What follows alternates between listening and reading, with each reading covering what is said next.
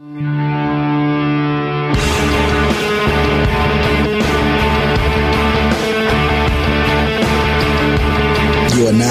to witness the strength of knowledge. This is Steve Deace. Raising a banner of bold colors, no pale pastels. People should not be afraid of their governments. Governments should be afraid of their people. Our rights are inherent and essential, derived from our Maker. That is liberty. And liberty will reign in America. This is Steve Deace. And greetings. Happy Tuesday. Welcome to today's free podcast, courtesy of CRTV of The Steve Deace Show. Available here on iHeart, iTunes, and Stitcher. Please subscribe, like us, give us positive reviews. Now, if you don't like us, don't lie. We wouldn't want you to do that. Just don't say anything then, because it would hurt our feelings. Not to mention it gets it downgrades the availability of our podcast. So if you do like us, though, give us a lot of those really good reviews. That helps us to get the word out. We would greatly appreciate that. Steve at stevedeace.com is the email address. Last name is spelled D E A C E. You can also like us on Facebook and follow us on Twitter at Steve Deace Show. Todd and Aaron are here with me because we just finished wrapping up today's show on CRTV, which you'll be able to watch today using promo code DEACE if you're not already a subscriber at CRTV.com.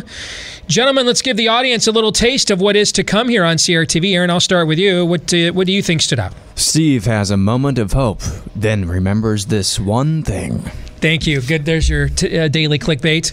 You got it. Uh, the same problem that we talk about almost every time when Daniel comes on the show.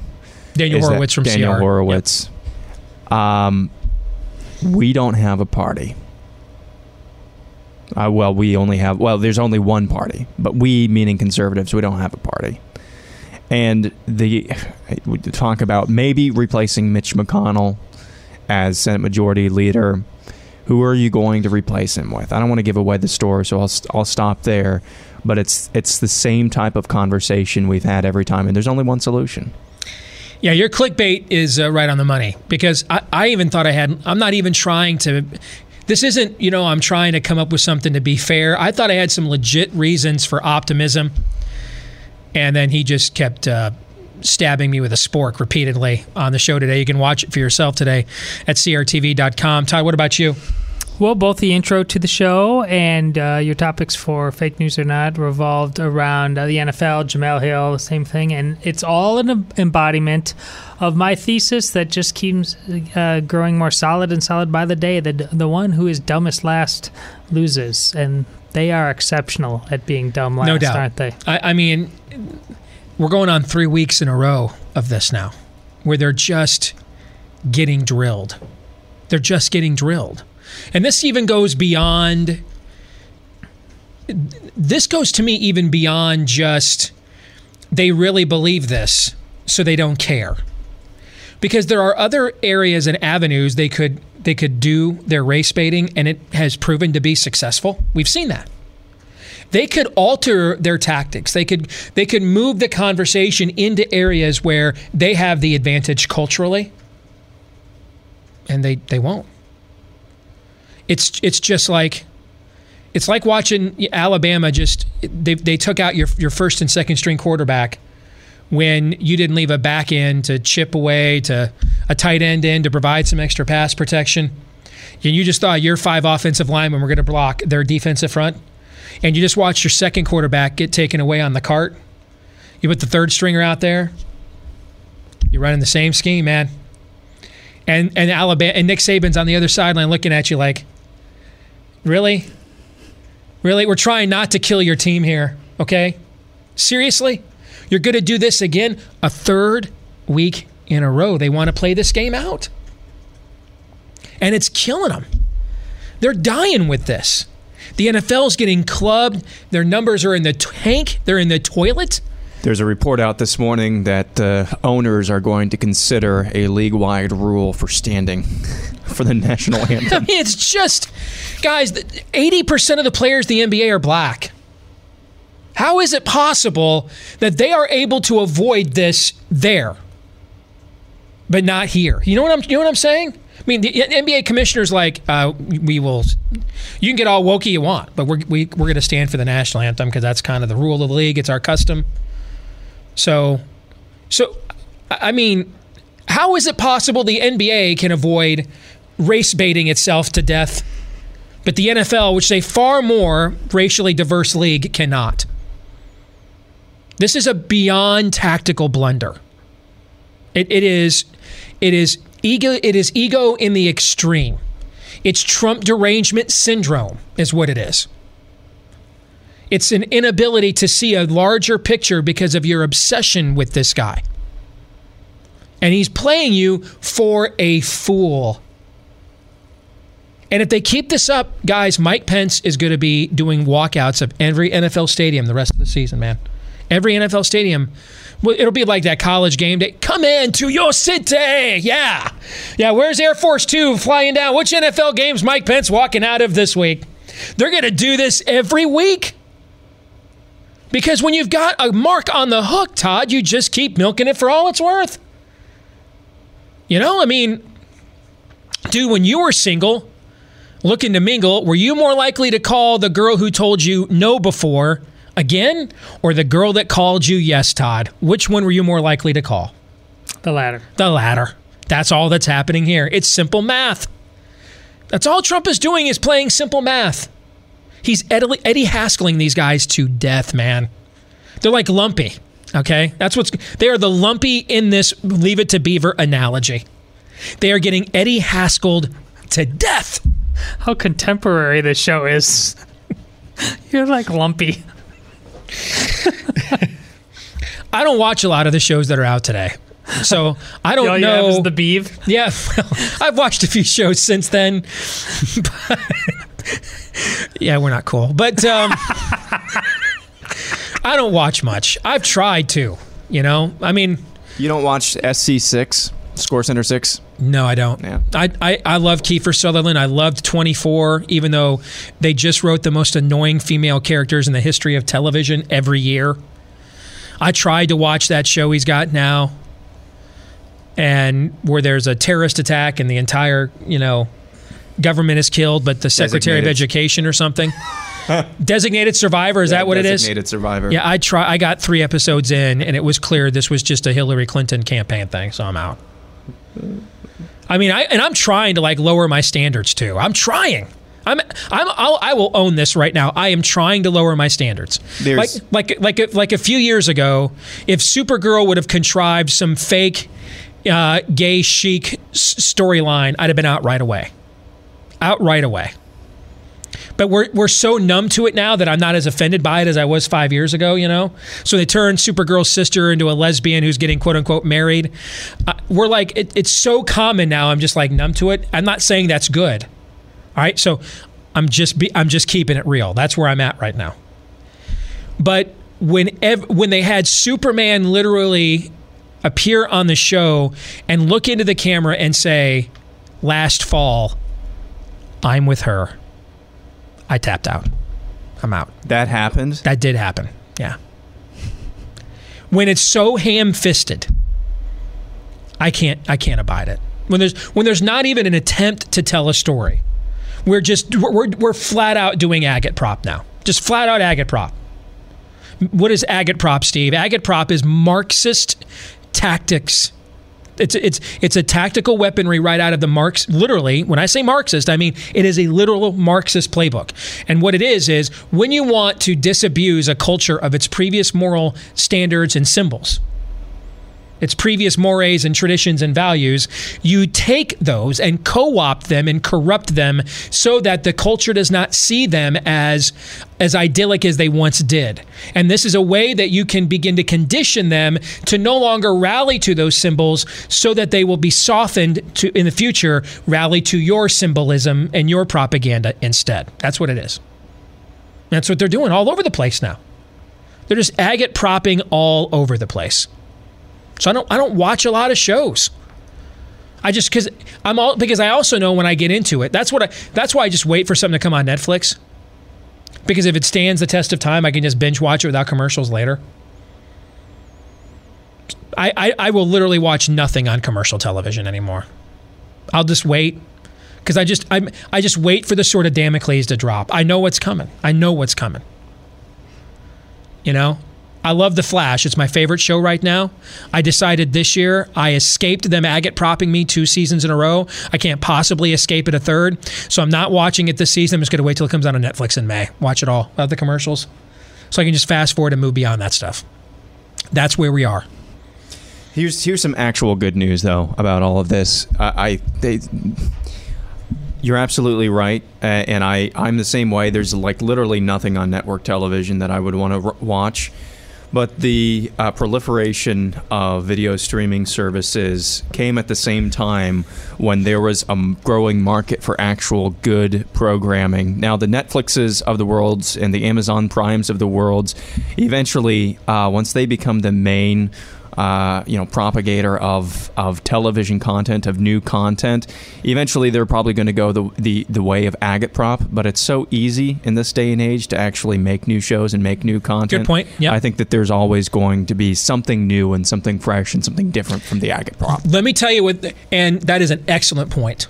That is an excellent point. And, you know, because there'll be more, you open up more platforms for more voices. Yep. And listen, I, I'm I'm a free market capitalist. If the 15% of counties have a, have millions of people that live in these densely populated urban areas, so I'm, I'm listen. If the 15% of counties that voted for Hillary last year, that other America, if that's what they want, then want to consume, fine.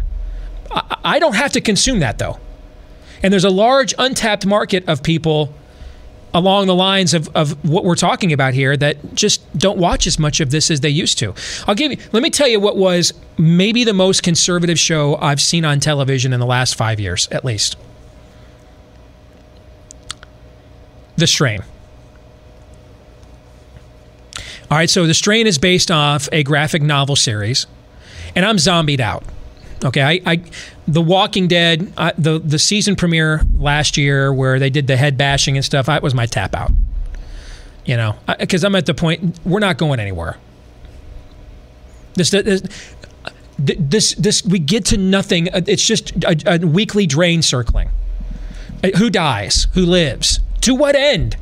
To no end. It's endless. Well, I, I'm sorry, my worldview just doesn't. I can't support that level of nihilism. At least in pornography, someone's getting off. Here in The Walking Dead, we're just offing people because we can. You know, it's just spin the wheel of death. You know, I mean, there's not. There's. It's pointless. It, there, it's it's it's utterly pointless. So, I've tapped out. I thought I was going to miss it. I haven't missed it at all, actually. But the strain is the vampire version of this. But the difference was from the very beginning, the show made it clear that the goal was to beat this plague. Not to just have at the end of the first season the hero look around and say, you know, we're the Walking Dead. We never win. We never find out what caused this. We don't know what the origin is. We just go around just coming up with and, and essentially using this as a launching pad to promote nihilism and and degradation and violence for the sake of, of, of violence. What I call gorn. And now now I- my understanding, are you still watching this, Todd? Yeah. Okay. My understanding there's a gay guy named Jesus now on the show. Come on, man. Come on, uh, man. Come he's on. He's a guy named Jesus. Yeah. If he does turn, that Yeah, he's gay. Turned I read yet. it. I read. Yeah, he's gay. So you're not even peeing on me and telling me it's raining now. Now you're land shark. In, uh, Candice Bergen opens the door and he just whizzes right in your face and walks away. Says, "Hey," and, and The Walking Dead's on this week at nine on A and E. Watch. All right, so we're gonna just kill, kill, kill, kill, kill. No point. And then the gay guy, the, the gay chic, you know, GLAAD rainbow jihad token character, we're gonna name him Jesus. Come on, man. Okay, come on. Really? I'm out. Well, the strain made it clear from the very beginning the point was that there was an origin to the plague. So we know right away what caused it. We know right away that the goal is to beat what causes it. Okay, I'm in now. I'm in. Maybe a redemption story going on here. The hero is an alcoholic who blew up his own family with his alcoholism and constantly has to fight his own demons and he he's trying to get better and and and so I can again, we're telling a story. I'm interested. All right? We get to this was the final season of The Strain. here's the plot line. Now, what we never really knew is we is the master who is essentially the the the proto vampire. He's the genesis. He's the original. Okay, the master is looking to essentially, um, essentially colonize humanity as a permanent vehi- vehicle for a food bank. That's essentially his goal. All right. We get into the final season though, because at the end of the last season, he wins. And he touches off a nuclear. He, he and I, I, I won't get into the whole plot line, but essentially, it he manages to manipulate the touching off of a nuclear exchange that creates a nuclear winter. So the sun is covered 21 out of 24 hours every day now, which means the vampires can be out most of the day, not just at night. So there's nowhere for humanity to rally opposite. You know, where you know during the day they can go and kill him off, like the Dracula movies, where they drive the stake through his heart at you know sun at at, at sun at, at, at you know sunrise. But we can't do that now. So we get to the final season, and the and the final season's premiere opens with a commercial from the new vampire government. All right. This is the commercial. I'm not making any of this up. They promise universal health care, a guaranteed in- income, and all they want in return is for you to donate your blood. The opening salvo of the of the final season is government's a vampire, a blood sucking vampire that will bleed you dry with false promises of, of free healthcare and guaranteed income. So you instantly ordered a strain T-shirt. I'm in. I'm in. we, we get into this, and the whole thing is a ruse, obviously, to play on people's fears to get control over them. There's a big battle, oh, there's a big pro life battle in the final season. Because the vampires, the younger, the younger the human, the purer the blood. And so they start taking women who are very fertile through genetic they do this genetic testing to find out these women are very fertile and they start housing them to impregnate them. Um oh, what's the word i'm looking for? Um, they're inseminating them. To have them keep churning out babies every nine or 11 months because the upper crust the, the, that's closest to the master the elite vampires they want the babies. And and a human doctor in order to keep himself alive and and and human collaborators are treated it's like v when we were kids human collaborators are treated like they're the elites. And so he wants to be treated like an elite. So uh, so a, so a guy that essentially worked for the FBI or the surgeon general or something has turned on humanity and he is helping them run this he's overseeing the insemination program of these women his wife finds out what's really going on and is disgusted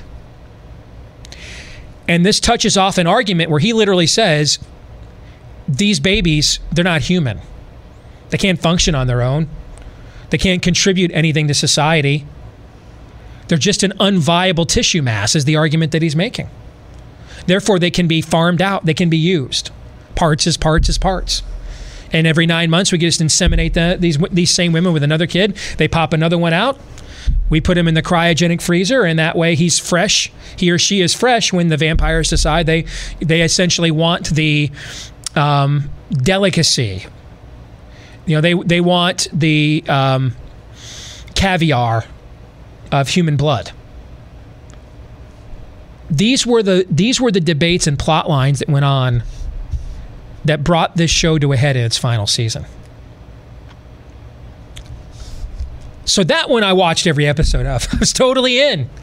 And I've never been one where the show, and I think we, it's clear we're not doing Americanism 101 this week, so there you go. But I, have never been one where this show, you know, Mike Woody used to come in here every week and rag on me, you know, well, you're mad that every film that doesn't have a conservative viewpoint. I, and you used to hear me say this to him, Todd. How many times over the years did I say to him, if I only watched movies that had conservative viewpoints, right. I'd hardly ever go to the movies, guys. Mm-hmm.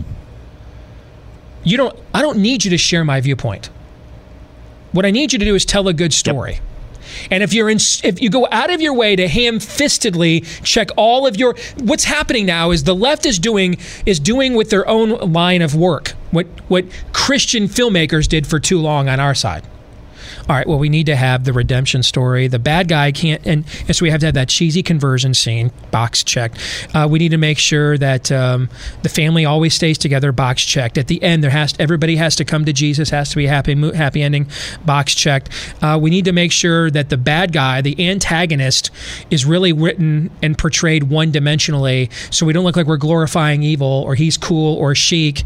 Um, you know so we'll water him down in character development so bad that the unbelieving world would be like who would ever follow this guy? He is such a moron. Check right? Yeah. has this not been the uh, until the last few years when we kind of figured out how to do this a little bit better? Has this with a couple glaring exceptions like mel gibson's the passion has this not been a lot of christian storytelling in cinema for the la- for most of our adult lives when we've tried to do it There's almost no exceptions. yeah, they're to they're, they're. Hallmark movies or after school specials with Bi- with Bible verses, right? Now, now, now we're telling stories where at the end of God's Not Dead, Dean Cain's character contemplates his eternal fate, jumps on his cell phone and drives off. He's like, and I kind of like my life the way it is. Now we're being more honest, which is I don't think any coincidence.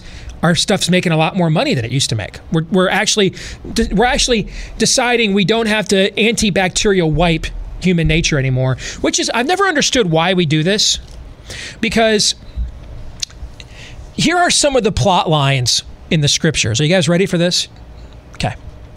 There's a woman who's a widow, and her father in law, by law, is supposed to take care of her so that she doesn't become homeless or fall into prostitution.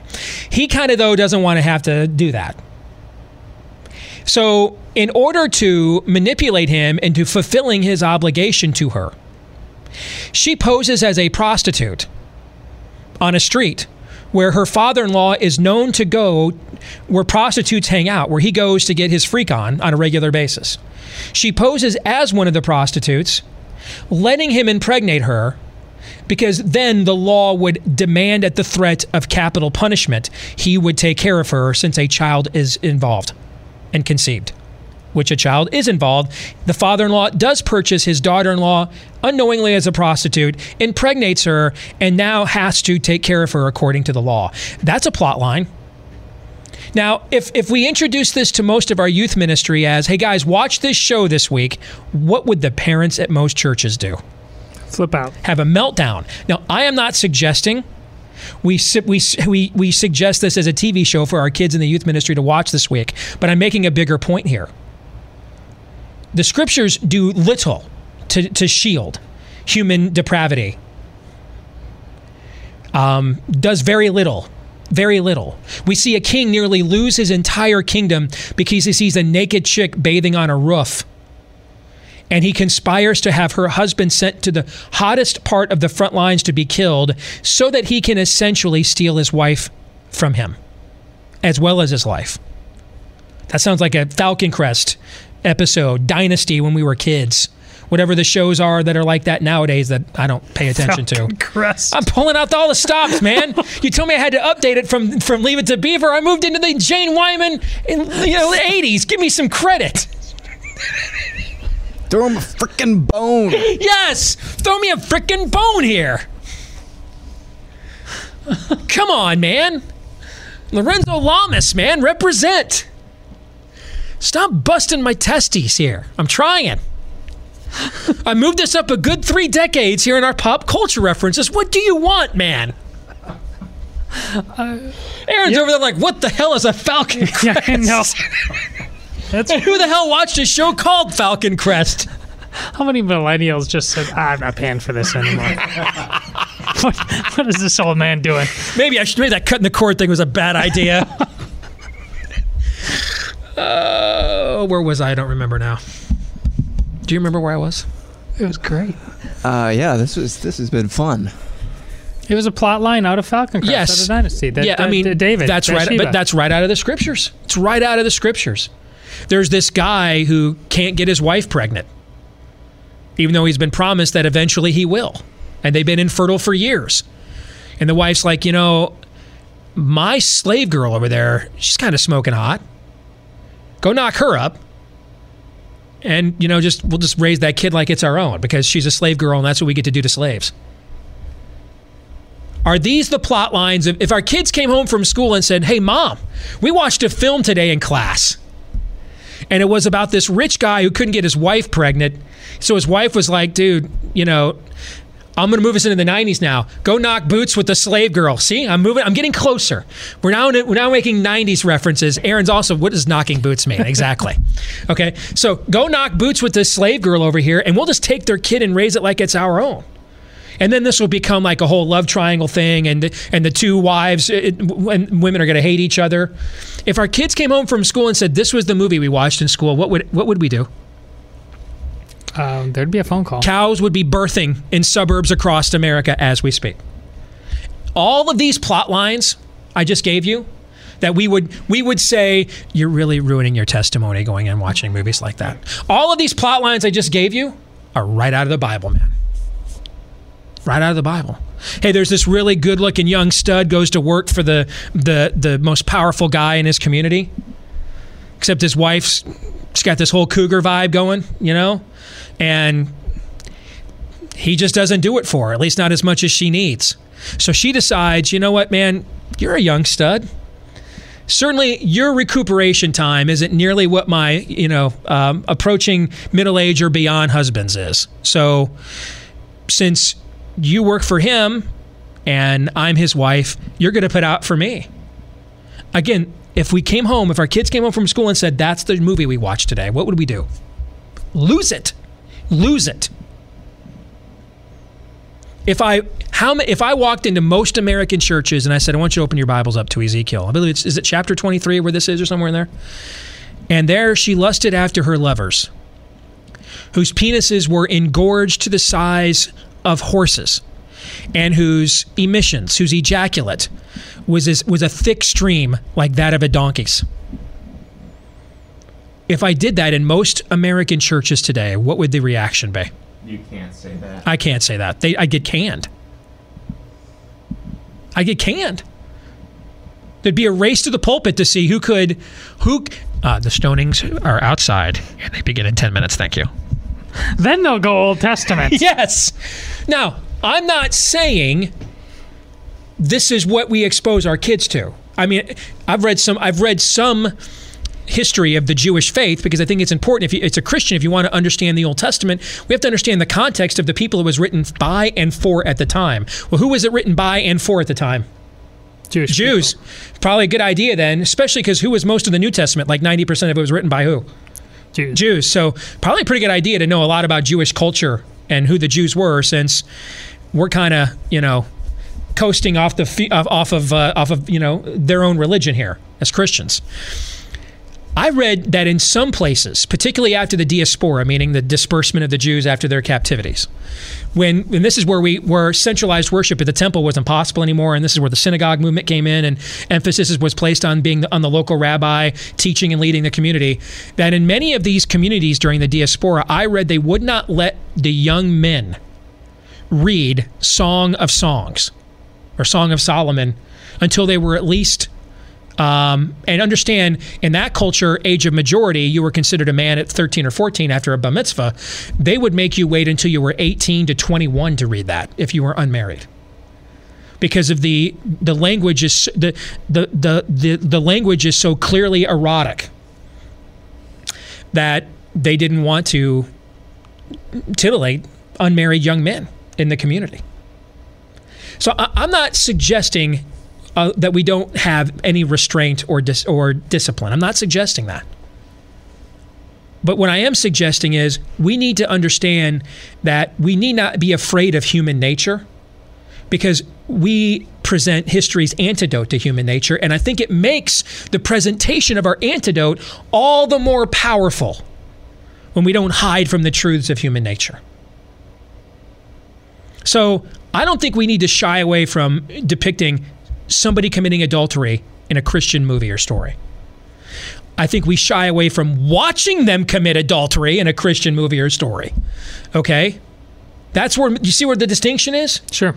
Okay? So while while the scriptures are very open and honest about human nature, we don't get a blow by blow the previous example I gave you, we don't get a blow by blow of really what went on between the daughter in law and the father in law who purchased her as a prostitute. We don't get details. Cue scene, curtain falls, and we move to the next part of the story. All right, we don't we don't have you know we don't get an account minute by minute of David and Bathsheba. We don't get that. Cue scene, curtain falls, and move on to the next scene. All right, that's what I'm talking about. I think it makes our storytelling more compelling. Far be it for me to tell Tim LaHaye and Jerry Jenkins how to write a book when they sold 30 million of them. But when I used to read the Left Behind books when they came out, when we got to like book four or five, Nicolae Carpathia was written so one dimensionally. He was such a joke. You thought, why would anybody fall for this guy? Why would anybody worship this? That's why I stopped after the first book. I mean, the, the, first book grabbed me because, as someone who was not a Christian when I read it, but, but was heavily involved in politics, what grabbed me is they did such an accurate job of depicting how the world would react to an event like this. How someone like a Carpathia could come about. They nailed that. Nailed it. I was totally in. But I think we reach a juncture where we're so afraid that the kids will want to wear Nicolae Carpathia costumes, like we wanted to wear Darth Vader costumes at Halloween, sure. that we just watered the villain down to the point that you're just like, no one would be afraid of this guy. Leon Fortunato, the false prophet, is a clown. He's a clown. No one, no. Why would I? There's being a false prophet, and then there's just being a sucky one. He sucks at it. He's like Dorfon prophets. Like, no one would fall for this. No one would be like, nah, yeah, I think that guy, I, you know, I'm going to follow that guy. He seems brilliant. While he's just out there making a clown out of himself. They, as you go through the, the Left Behind books, they can't get anything right. They trip over each other's phalluses all the time. And you're like, gosh, if it was really this easy to create this one world government, maybe somebody, one of us should have done this all along. I don't think we have to be afraid of showing human nature.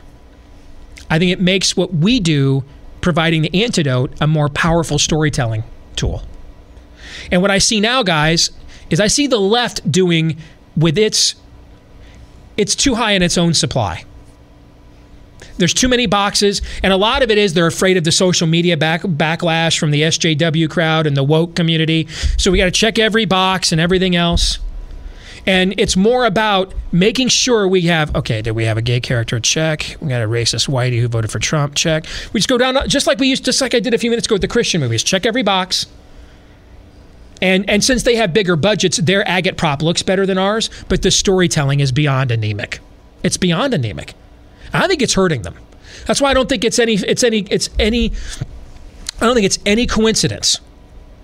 Look at many of this and we see this every year, but let's just look at this year. What are some of the most successful movies? Guardians of the Galaxy. Who's the star of that? Chris Pratt. Chris Pratt, who is considered one of the nice guys. Is he perfect? He's actually going through a pretty a, a divorce right now that he's pretty open about is breaking his heart. We also though see him in the midst of that, going to church, living life. He's relatable. Wonder Woman. Wonder Woman, is, we've done this show before. Wonder Woman is the most orthodox presentation of Christian theology I have seen in a mainstream Hollywood movie since The Passion. It literally preaches salvation by grace through faith. Literally. It, it has numerous conservative themes. It's anti feminist, it's pro complementarian. Even it now, I read that book when I was a teenager before social media spoiled things for you. So I remember reading it, being scared to death, reading most of this book, and then getting to the end. And I'm like, even in my pagan state of trying to hook up with every chick I could get my hands on, the idea that the way to beat the monster is a bunch of 12 year olds at the dawn of puberty decide that if they're no longer children, the it can't target them anymore. So the way to pass on to adulthood is to essentially run a train on the one girl in the room, and she voluntarily goes for it. They have a gang bang. Frankly, that's their that's that's the climax of the well. I probably shouldn't have used that as a pun. That's that's the that's the well, I mean, that's what we call it in storytelling. It's the climax of the book. That's how they beat the monster. The, this, I think the same week that uh, it came out a few weeks uh, a few weeks ago, Stephen King tweeted about Donald Trump being a creep. Yes, by the way, self awareness much? Exactly. By the way, what scene is not in the It movie? That's that one, not in the movie. In fact, the, the ending is it is essentially, if you want to know what it is, it, if you like Stranger Things, it is exactly like Stranger Things. Just the kids cuss. It, the kids cuss like the Goonies did. It's a it's a cross between Goonies. The kids cuss like the Goonie kids did, which frankly that's how we used to cuss in my neighborhood when I was growing up. But I didn't grow up in a church house. Neither did most of my friends. Uh, and it has a the Stranger Things vibe with the '80s motif and the eeriness. But the way they beat the monster at the end is actually faithfulness to each other, not sexualizing each other. But, esten- but essentially, um, you know, that whole a friend sticks closer than a brother thing right out of the scriptures, that's how they beat the monster at the end. They totally changed the ending. That movie's made $300 million domestic. It's the most successful horror film of all time. If the end of the film would have had, let's gangbang the 12 year old girl at the end, if they had the ending Stephen King had, do you think that movie would have made $300 million? No. Not on your freaking life. Not even in this culture as, as, as degrading of, of our own standards we are becoming. No way, no how with that movie. Had made $100 million. So I think we're watching the left is making the same mistake we have made for many years. They're more interested in promoting their propaganda than telling a good story. So I've rambled on here for like 30 minutes about something I never really intended for us to talk about. That was a great audible. Okay. Yeah.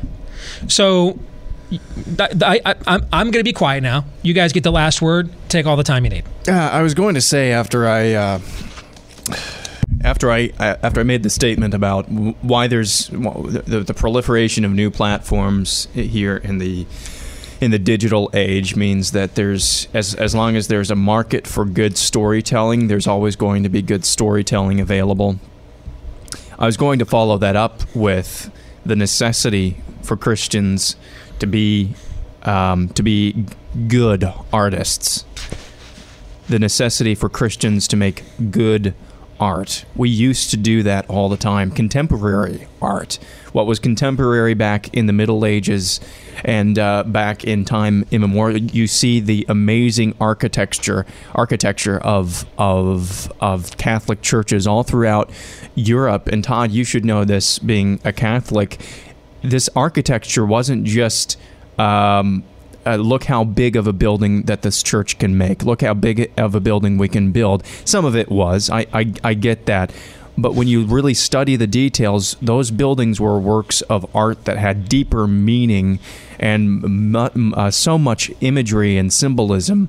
Uh, that that's one example. Johann Sebastian Bach. So many composers made brilliant, deep art that was contemporary towards their time. Now it seems old-fashioned and antiquated in our time, but in their, their time, it was it was new and it was modern and it was fresh and it was deep.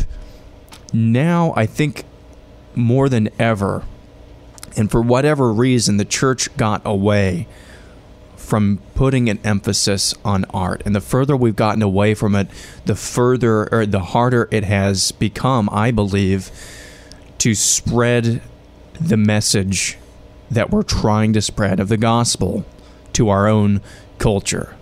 Good culture produces, or healthy cultures produce good art. Good art portrays a message.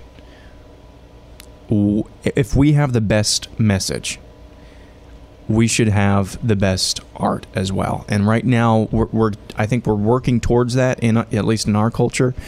Uh, but right now, it's it's not quite there. Um, to make the kind of one-dimensional movies you talked about, Steve, I, I think it came to a point where w- the Christians in the culture were just the the stick figure families on the back of the cars. Mm-hmm. Uh, we to make a good movie. You need on some level. It doesn't not just a good Christian movie, a good movie. You do need to on some level understand sin, brokenness, r- real brokenness. Mm-hmm. Uh, that's that's a starting point. That in and of itself, if I may borrow from Aaron, is a form of art because that's one of the things that you, you know it theoretically as a father, but now that you know Steve and I are pretty deep into this, and Steve has a 16 year old, I have one who's about to be 14. You you can't even come close to doing it all for them, and you want to. I mean, you desperately want to. Sunday best, you know, park them there in that place. There, Christian girl, done. She's safe. It, it's never going to be close to that, Mm-hmm. and that hurts to think about that. Uh, uh, but we, I think we've in, we very much lied to ourselves uh, as a culture for a very long time that you you could. That's a good little girl. That's a good little girl over there. You know, and, uh, works hard, gets good grades. And, uh, those are the ones the devil comes after the hardest. Mm-hmm. Uh, so we, uh, in our art, and in our families, and in our politics, and everywhere, we like, the the cross does not make sense unless we understand sin. Nothing, quite frankly, makes sense unless we understand sin. So we need to get better. Hmm. Both of you have made excellent points there, and I think we can tie them together with this observation. I don't think we can do, Aaron, what you are calling us to do unless we do what mm-hmm. Todd is is asking. Because if we show that we, it, when, what, what you're really saying, Todd, if we, if we don't show we truly understand sin and why people are driven to it, why it's attractive, why it's temptable, then what would be the reason people would look to us for the antidote if they don't think we understand the affliction? Right? We are then, as you pointed out, we're just the stick figures on the back. And that's what I thought Christianity was the stick figures on the back. Do gooderism with Bible verses. You know? I, I had to face a, my own level of brokenness that on the floor of Kemper Arena that day in Kansas City. Nothing else, nothing else was going to make me change other than facing that. Is, is really the reason Joe White broke me that day on that stage is because he understood my sinfulness. And there simultaneously there was empathy and conviction. There has to because you can have conviction if there's not empathy, I might feel bad about the sins I'm doing right now. This is what we call in evangelicalism false converts. I walked an aisle. I gave my heart to Jesus once, but then the rest of my life, and we're not talking down periods, backsliding, to use the old Baptist term. Literally, there's nothing else the rest of the time that signifies anything happened here. It's a mixture of empathy and conviction. Now, if I just have empathy and no conviction, well, then I might abuse this, the, the grace that God gives me. And I might not change for another reason. I might think, all right, I felt bad about that once. I knew it was bad, but, you know, it's totally cool now. You need the empathy. What Joe White gave me that day, what God gave me through Joe White that day, was the empathy and the conviction. And that's what broke me. One, that the idea this guy knew why I was the way I was. And therefore, when and then when he took his belt off to spank me, I accepted the discipline I had coming. I need you need we need them both. And that's where that's where we get to where Aaron wants us to go. What Aaron was challenging us to do is when we recognize what you just said. There's really no reason for people to come to us for answers if we don't show them we understand their problems. I'll leave you with this. My worldview class that I teach here in town for uh, a homeschool co op. And we played a game in class yesterday. You guys will like this. We played a game. I, I ev- almost no weeks do I tell them in advance what the class is going to be because the whole thing's a critical thinking exercise. I want the, them to learn how to think on their feet. So yesterday we played a game that I called Skeptic. And what I do every semester is I divide the class into two teams, like, uh, and they're each like their local church, and they they they have to work together on their tests, on their projects, to learn to work together and think together like a body of Christ, as opposed to just individual agents on their own. And so I pitted the two teams against each other. I gave them each 50 points to start. Obviously, 100, you know, it's a grading scale, so 100 is the best you could get. And then I would challenge each team with a, with a. I'm a skeptic. You have to convince me that what you believe is true. And you have to do it by answering my questions. And I would rate, I'd write on the board, scale of 1 to 10, how I thought their answers were. And at the end of the class, add them up plus 50, and that's the grade your team got. Okay? And we got to the end. And one of the students, who's one of the brightest kids, he was in my worldview class last year too, natural born leader. Other kids defer to him. And I got to the end, so I really challenge him because I know he's got it in him. We get to the end of the class, and I mean, I'm I'm giving him the Clarence Darrow Inherit the Wind treatment. All right, he's William Jennings Bryan in the play. I am putting it on him